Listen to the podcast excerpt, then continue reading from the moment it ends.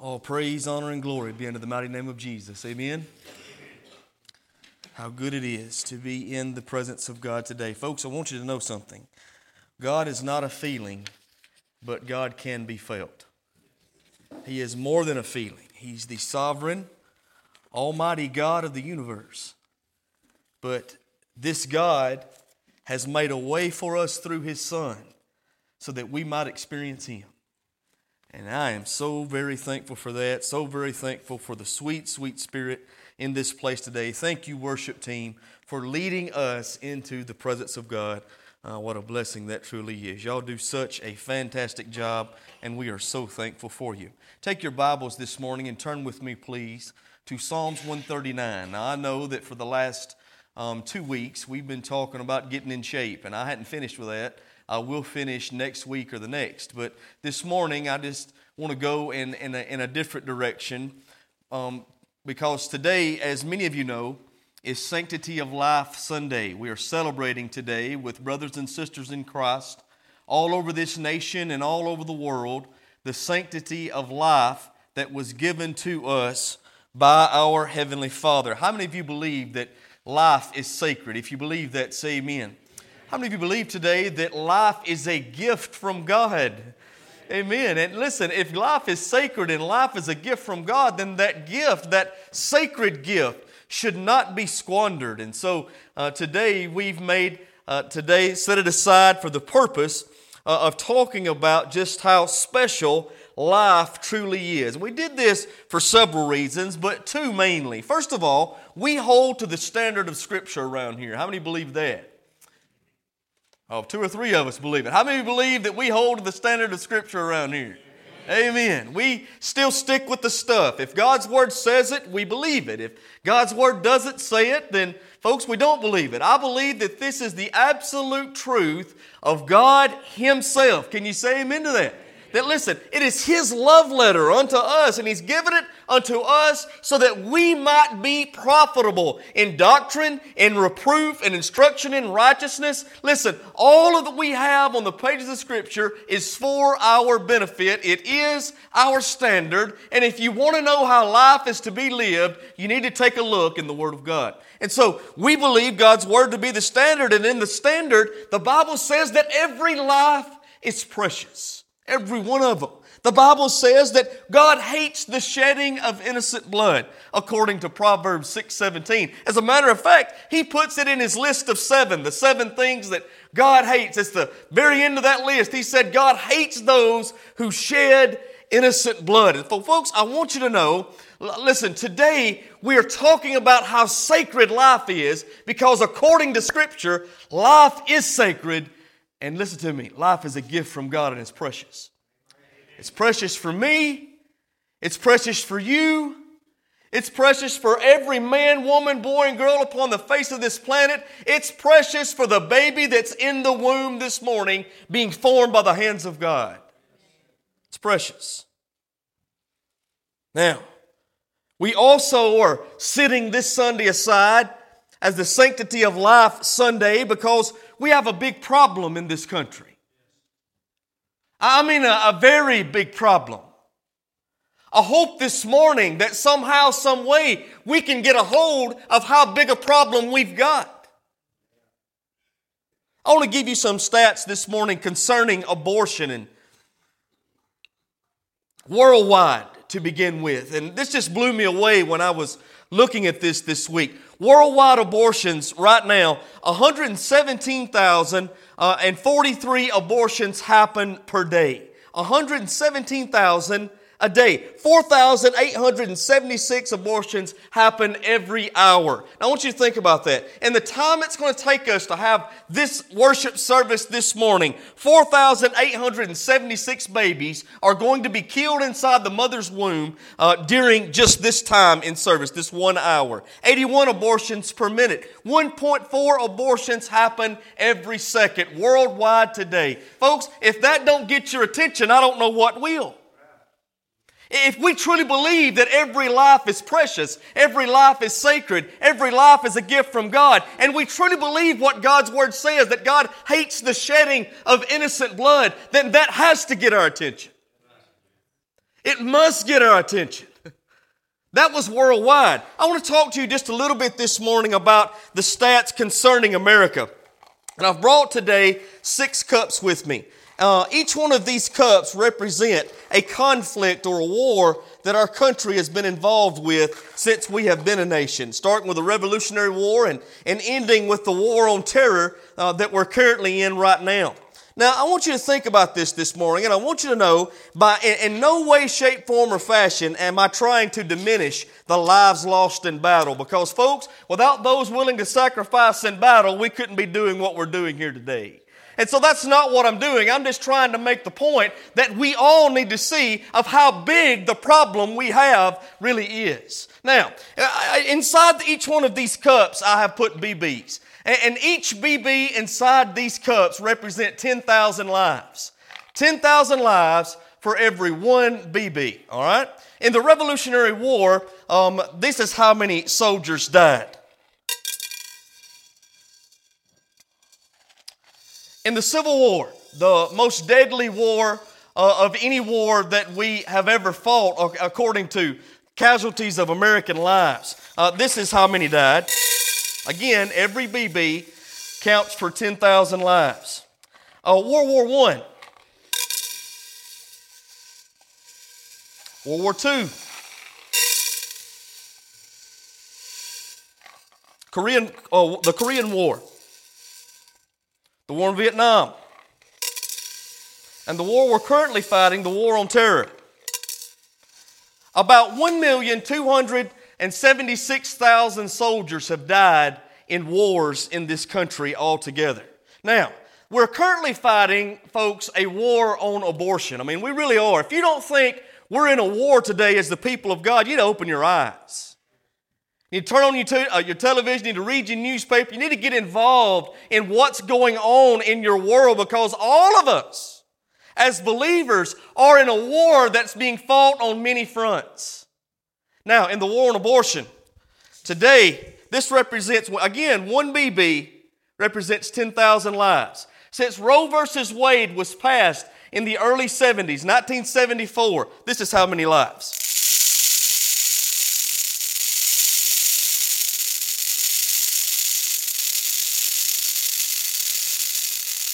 10,000 lives, every BB.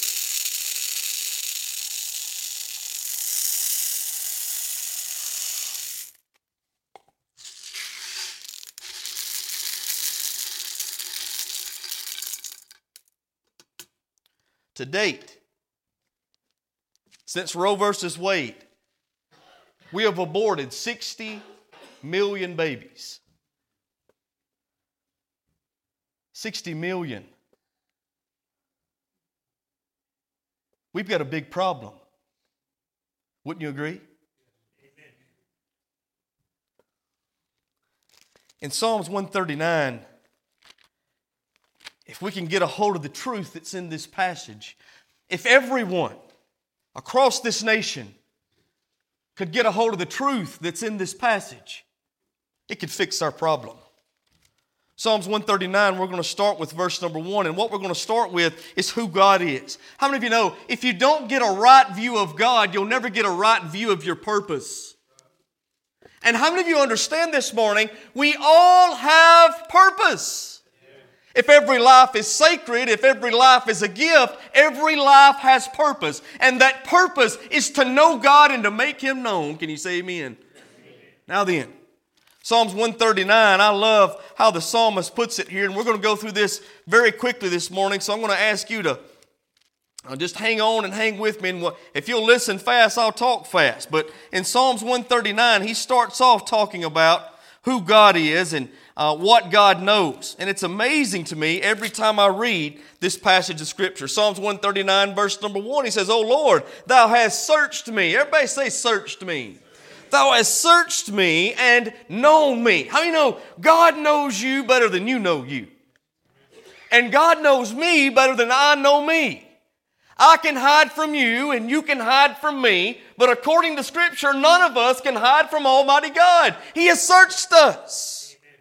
The psalmist David invited the Lord and he said, Lord, search my inward parts. And if there be any wicked way within me, reveal it to me. And folks, we ought to pray the same thing because God is the one who can get down deep inside our heart and soul and see who we really are. He has searched us. He knows us. What is he saying in verse number one? Well, he's saying that God knows our character. Now, how many of you know that uh, I've heard character defined many different ways? Well, one of my favorite definitions is your character is what you do when no one else is looking. I like that one. That's ex- I think that's true. It's, it's how you act, the decisions and choices you make, what you do and what you don't do when you think no one else sees you doing it or not doing it, whatever the case may be. Now, I want you to know, according to Scripture, God sees you at all times. Reputation is what people think of you. Your character is what God knows about you. Can you say amen to that? Now, it's one thing to have a good reputation. Nothing wrong with having a good reputation. I think you ought to have a good reputation as a child of God uh, among some people. See, child of God, you ought to be thankful some people don't like you. You, ought to be thankful some people get mad at you. You ought to be thankful some people stand against you. A man who has no enemies or has no one coming against him has never stood for anything. And so, if you stand for the truth of what God says, if you stand according to the truth of the Word of God, if you live in a way pleasing unto the Lord by the power of the Holy Spirit, if you walk in the light as He is the light, I can promise you the darkness will have a problem with you. Amen. I'm just trying to tell you this morning listen, it's good to have a good reputation with some people, but what you really need is good character. What God knows about you. And the Bible says in Psalms 139 that God has searched us. He knows our character, but He goes a step further. He says in the second verse, And thou knowest my down sitting and mine uprising. God, he said, you know what David says here? He says, Lord, you know when I sit down, you know when I stand up. You know everything I do all throughout the day. So not only does God know our character in verse 1, verse 1, but in verse 2, God knows our conduct. He knows what we do, when we do it, how we do it, and listen to this. This is the good part. He knows for what purpose we do it. See, I can look at you and say what you do is right or it's wrong, and you can look at me and the decision choices I make and you say, well, that's right or that's wrong according to the standard of the Word of God. We can all do that. But what I can't do is look inside you. I can't see your heart. I can't see what you're thinking. I don't know why you do what you do.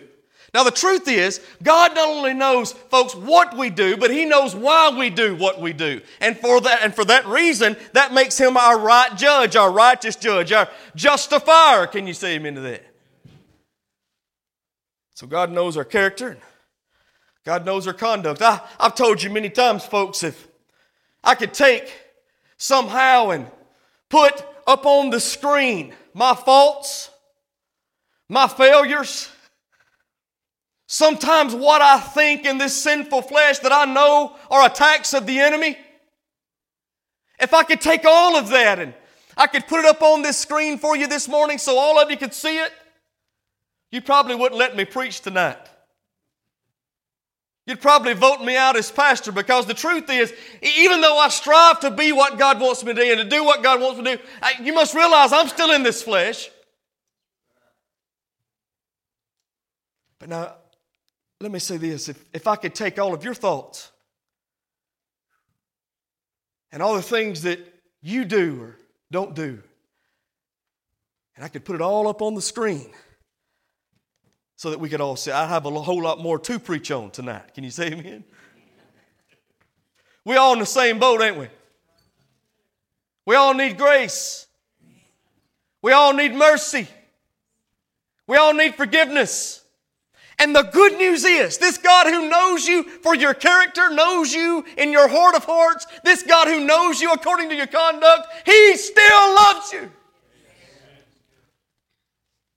And He sent His Son to save you. Wow. See, now that, that just blows me away. The love of God,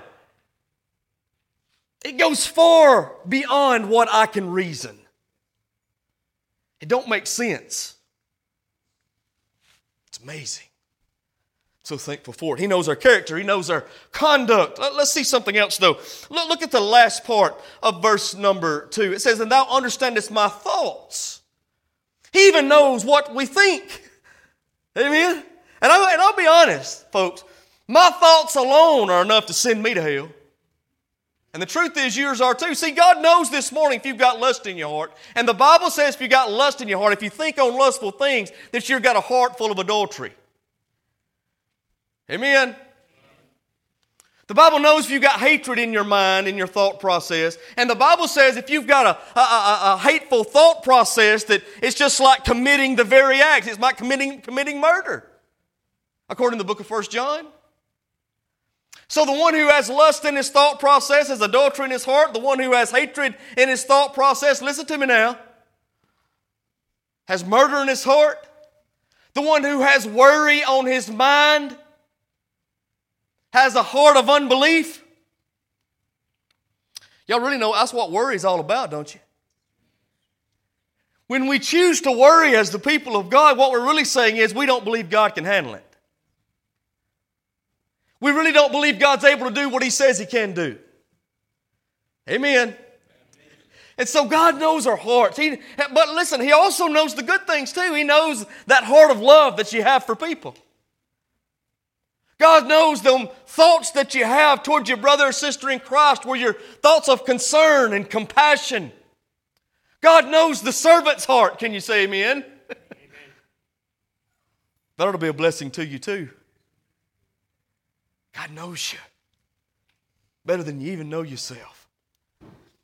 The, the, if he knows our character in verse 1 and in the first part of verse 2 he knows our conduct, then he also knows our thoughts or he knows our contemplations. To contemplate is to think. He knows our character, our conduct, our contemplations, but look what else. Look at verse number 4. And there is not a word in my tongue. I love this one but lo, Lord, thou knowest it altogether. God knows everything we say. He hears, hears every word that comes out of your mouth. And, and let, me, let me give you something that really blow, will blow you away and make you think and really scare you to death if you get a hold of it. The Bible says that we're going to give an account for every idle word. That means one day when I stand before God as your pastor, I'm going to give an account for every idle word I've spoken. An idle word is a word that doesn't do anything. It don't encourage, it don't rebuke, it don't help, it don't hurt, it really just it's futile, it means nothing.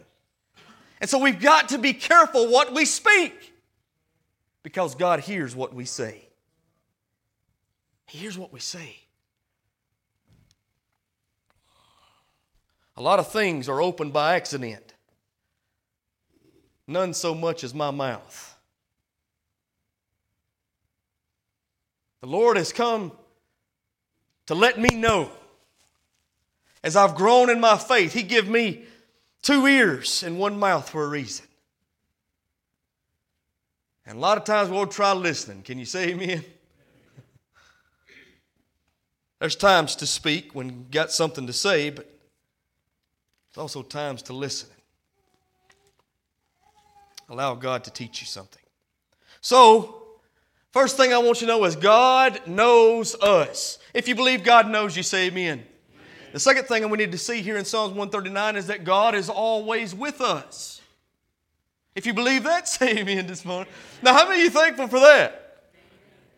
Listen, folks, isn't it good to come into a service like we've had this morning and experience the presence of God? I love that. I love that. We just practicing for heaven right now is what we do. When the people of God join together to praise Him, to honor Him, to glorify Him, to worship Him for He's worthy. And so we just practicing for heaven is what we're doing here this morning. And I, I love that. But now listen to me. I want you to know, we all, I say it, you say it, um, and, and, and uh, I know what you mean. I hope you know what I mean. We say this is God's house. Now, folks, how many know this is not really God's house? This is God's house. God dwells in the believer. Now, I'm thankful for this place. This is God's place. It's for His purpose. But it's not really where He dwells. He don't dwell in um, buildings made by men's hands. He dwells in the hearts of those who choose to place their faith in Jesus. We have become the temple of Almighty God. In the Old Testament, under the Old Covenant, God had a temple for His people. In the New Testament, under the New Covenant, under grace by the Lord Jesus Christ, listen to me, God now has a people for His temple. Temple for His people in the Old Testament, people for His temple in the New Testament. Why? Because of Jesus. Now we too can enter into the holy place. Brother, I'm so thankful you got that. We too can enter into the holy place. We too can come boldly to the throne of grace. Why? Because we're born again into the family, brothers and sisters. God has put Himself in us in the person of the Holy Spirit. And that gives us access into the Holy of Holies, to the throne of God. Wow. God is always with us, whether we're in here on Sunday morning or we're at work on Monday morning. Mamas, do you know when you're dealing with them hard headed kids through the week that God's with you? Y'all know that? I know nobody else has hard headed kids, but I got some.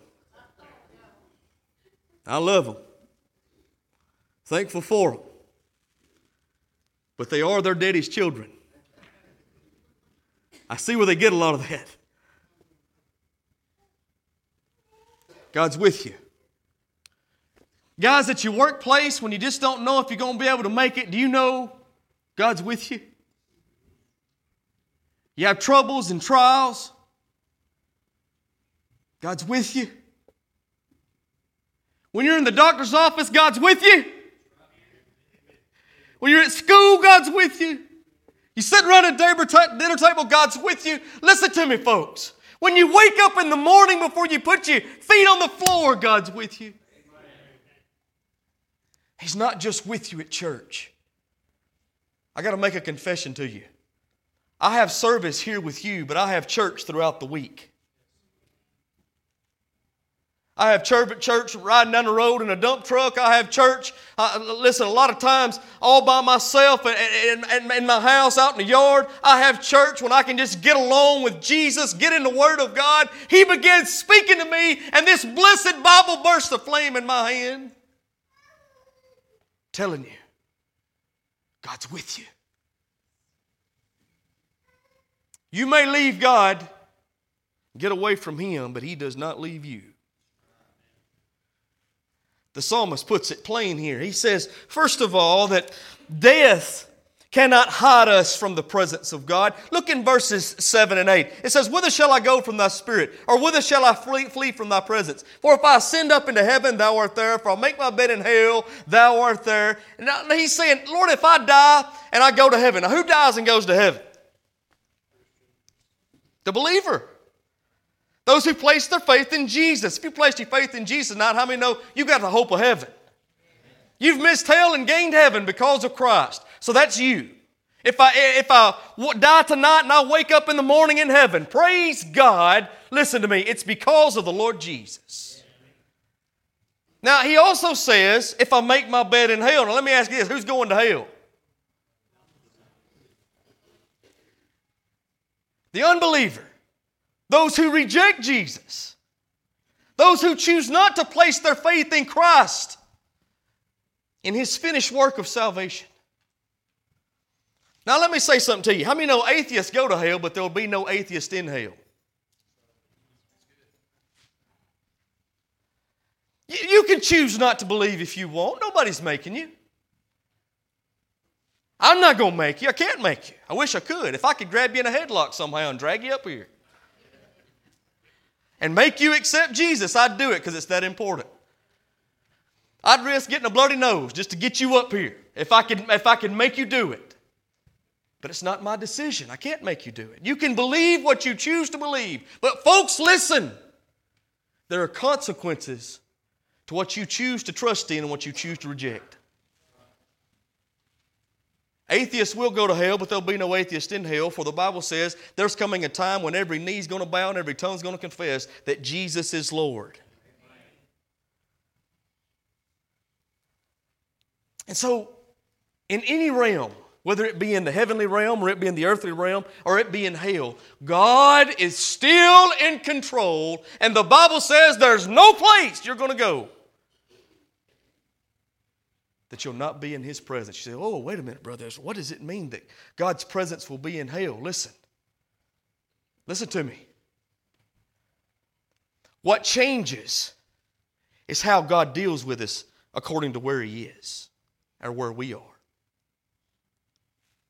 In heaven, He'll deal with us for an eternity as a loving Heavenly Father. I'm thankful for a loving Father, ain't you? Praise God. In hell, listen, He will be your righteous judge who continually places you under His wrath. That's a scary thing. But there's no place we'll go. Not even death can separate us from the presence of God.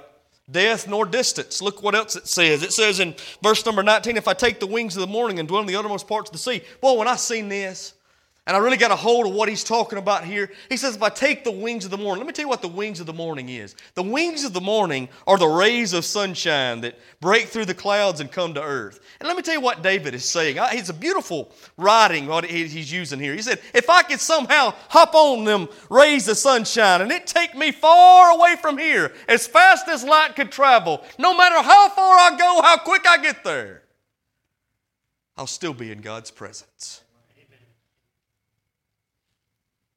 Light travels at 186,000 miles per second.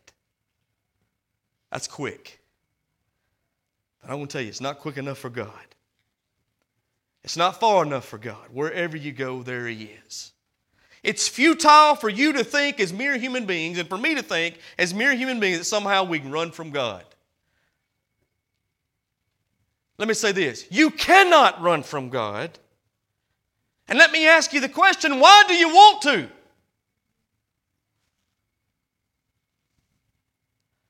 Folks, what God wants, listen, look at me right here, do it. Quit running. If you need to be saved today, quit running. Wherever you go, God's going to be there. Quit running. If you listen, if you are saved and God's called you to preach today, Quit running. Quit running. Listen, if God's called you to the mission field, quit running. God's called you to witness to your neighbor, quit running. Quit running. Wherever you go, there He is. You're not going to get away from Him. You can't get away from Him even in death or distance. and why would you want to? God loves you. He has got an awesome plan and purpose for your life, brothers and sisters. God loves you so much. He's made a way for you to know Him. Listen to me now. And He loves you as a heavenly Father only can with His perfect love. And the one who loves you perfectly knows how to make you happy. I'm going to tell you what, I'm as happy as a pig in the sunshine preaching the gospel of the Lord Jesus Christ. I didn't ever think I would be. I didn't want to do that. That was not my plan. I was talking to a brother this week at work. I said, Man, look, my plan was to join the military right out of high school. That was going to be my career. That's, that's what I had planned for a long time. I wanted nothing to do with pastoring or preaching because I grew up around that. I wanted nothing to do with it. I'll just be honest with you. Graduated high school, went to the, um, the uh, physical to get into the military. They turned me down. God began working in my heart and life in such a way I knew what He had called me to do, and I ran for a long time doing stupid things, squandering opportunities, miserable, scared to death. I'll tell you what, I'm glad I stopped running. I'm glad I stopped running. Man, there ain't nothing like being in the center of God's will, doing what you know God's called you to do. Quit running while you want to. Let's go on. Now, you get distance won't, or death can't separate you. Distance can't separate you. Then he says in verse 12, darkness can't separate you. The darkness hideth not from thee, but the night shineth as the day. It's amazing what people do in the dark when they think nobody can see them. God sees. Darkness is as the day. The darkness and the light are both alike to thee, for thou hast, watch what he says, possess my reign. So, number one, God knows you. Number two, God is always with you. Amen? Wherever you go, there he is. Number three, listen to this God has a purpose for you. Everybody say this with me God has a plan for me. Watch how, watch how I know this. Look what it says. For thou hast possessed my reins, thou hast covered me in my mother's womb. I will praise thee, for I am fearfully and wonderfully made. I am fearfully and wonderfully made. I am fearfully and wonderfully made. How many know you're made wonderfully and fearfully by God Himself? Whew. I get so stinking sick of the stuff that we allow to get taught to our kids.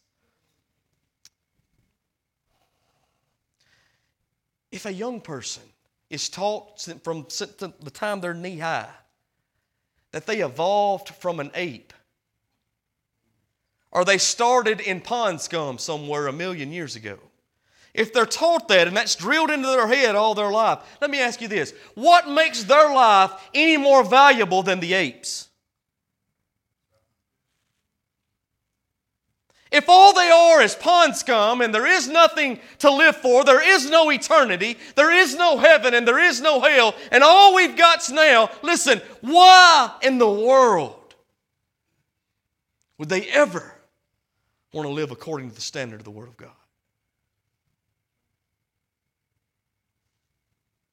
If we say it's okay to abort a baby, kill a baby out of convenience, and we've done it over 60 million times.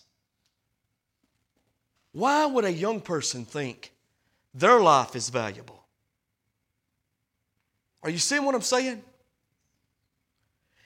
So, we as the church, we've got to combat that thinking with the Word of God. You, you, and you, and you, and you, and you, you and you and you and you and you and you and you and you and all of us are fearfully and wonderfully made. And God has a purpose and plan for you, brothers and sisters. God does not make no junk. You hear me? We've all got things uh, about ourselves that we don't like. I hate these things. I don't like them. But because I'm in the flesh, that's just the way it is. One day I'll be just as Jesus is. I'll get my glorified body and I won't need these. I can eat all the chocolate and biscuits I want to eat. I'll never gain a pound when I get to heaven.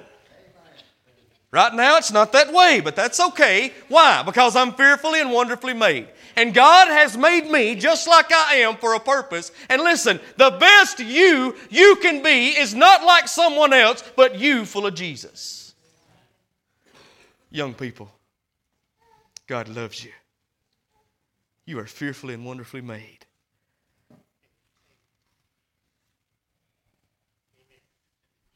Young ladies, just because there's a certain picture on a magazine that's been photoshopped and made to look perfect does not mean that you have to look like the magazine because you are fearfully and wonderfully made. Listen, your worth is not what somebody else says or thinks about you. That's not where your worth is found. Your worth is found in Jesus, for he was willing to die for you.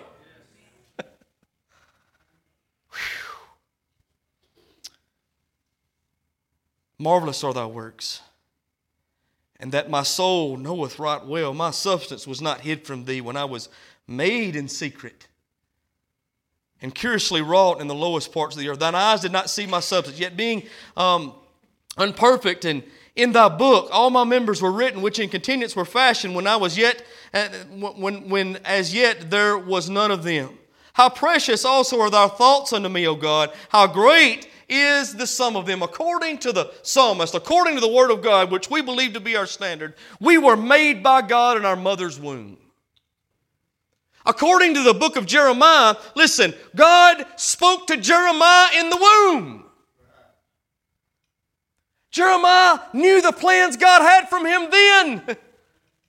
think about, think about uh, the, the, the abortionist wants to tell us today that that's nothing more than a fetus. It's just a glob of goo inside the mother's belly. Listen to me. Listen very carefully. Do you remember when John the Baptist was in, the, in his mother's belly and, and Elizabeth's womb? And, and Mary and Elizabeth came together, and Mary now was impregnated with the Lord Jesus. Listen, she was carrying the Lord Jesus, the hope of the world, and John the Baptist, being the forerunner, listen, was in the, the womb of Elizabeth. And when them two mamas come together, the Bible says that John the Baptist left in the womb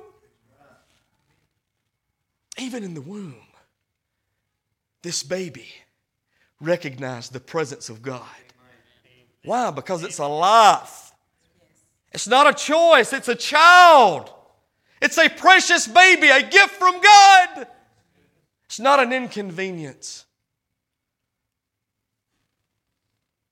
There's a lot of homes today that can't have children that are praying for children. Abortion it's never the answer. Adoption certainly can be the answer. It changes people's lives, changes that baby's life. Whew.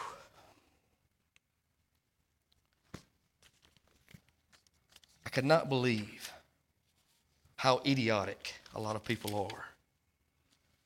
Folks,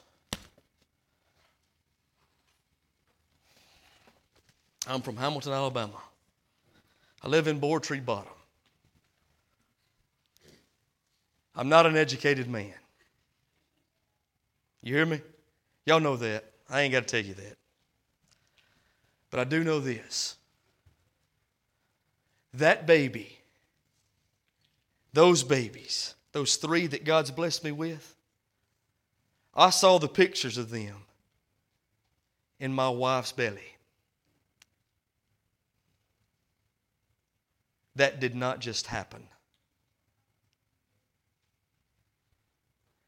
There was a plan being fulfilled there. They were being fearfully and wonderfully made, like only God could do it. And God doesn't make junk. There are millions upon millions upon millions of cells in our body. And I've, I've been looking at some of that this week because it intrigues me. I, I, I like to think about it, but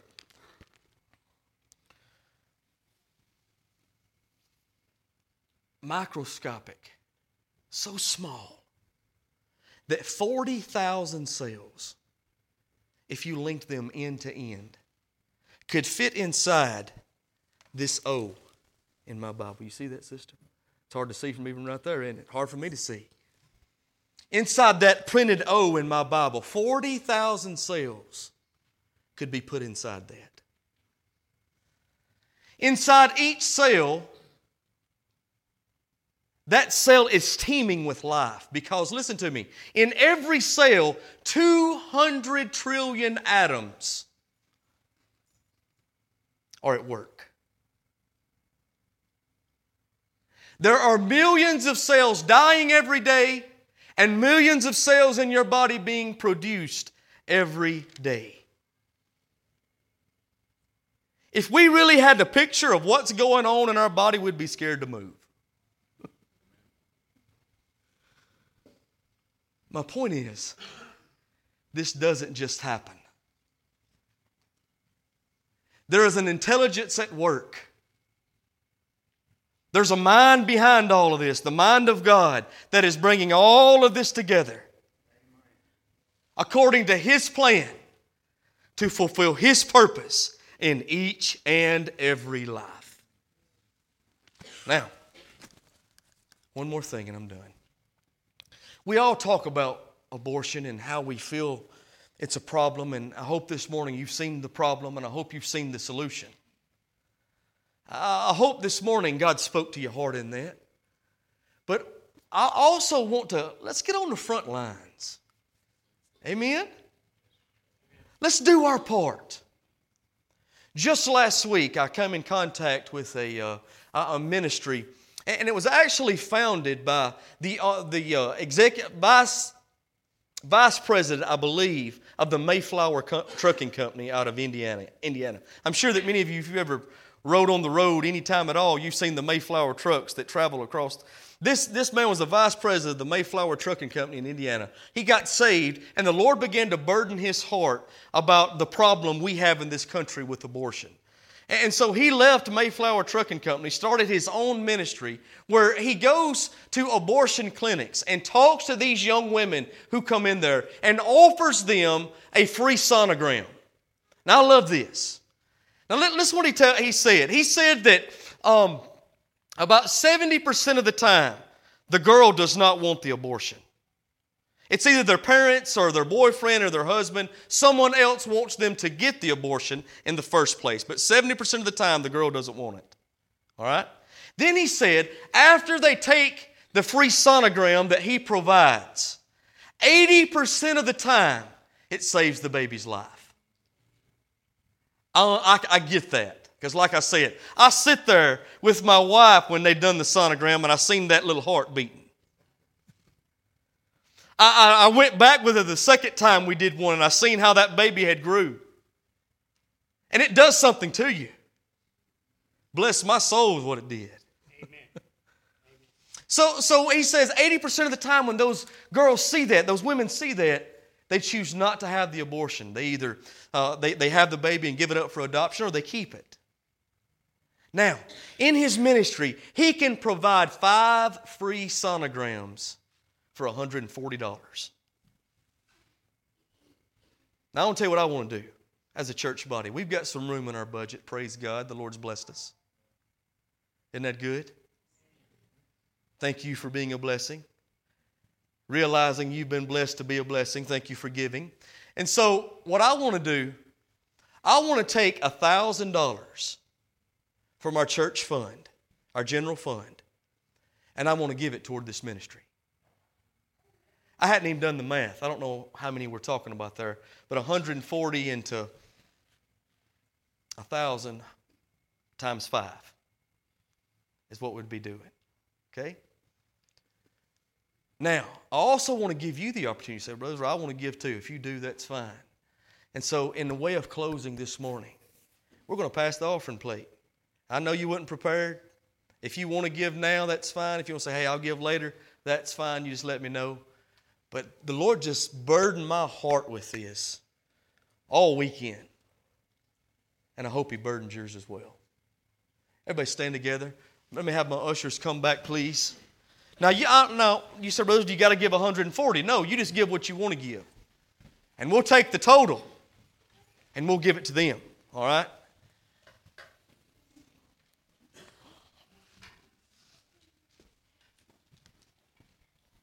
Brother, play something for us, please.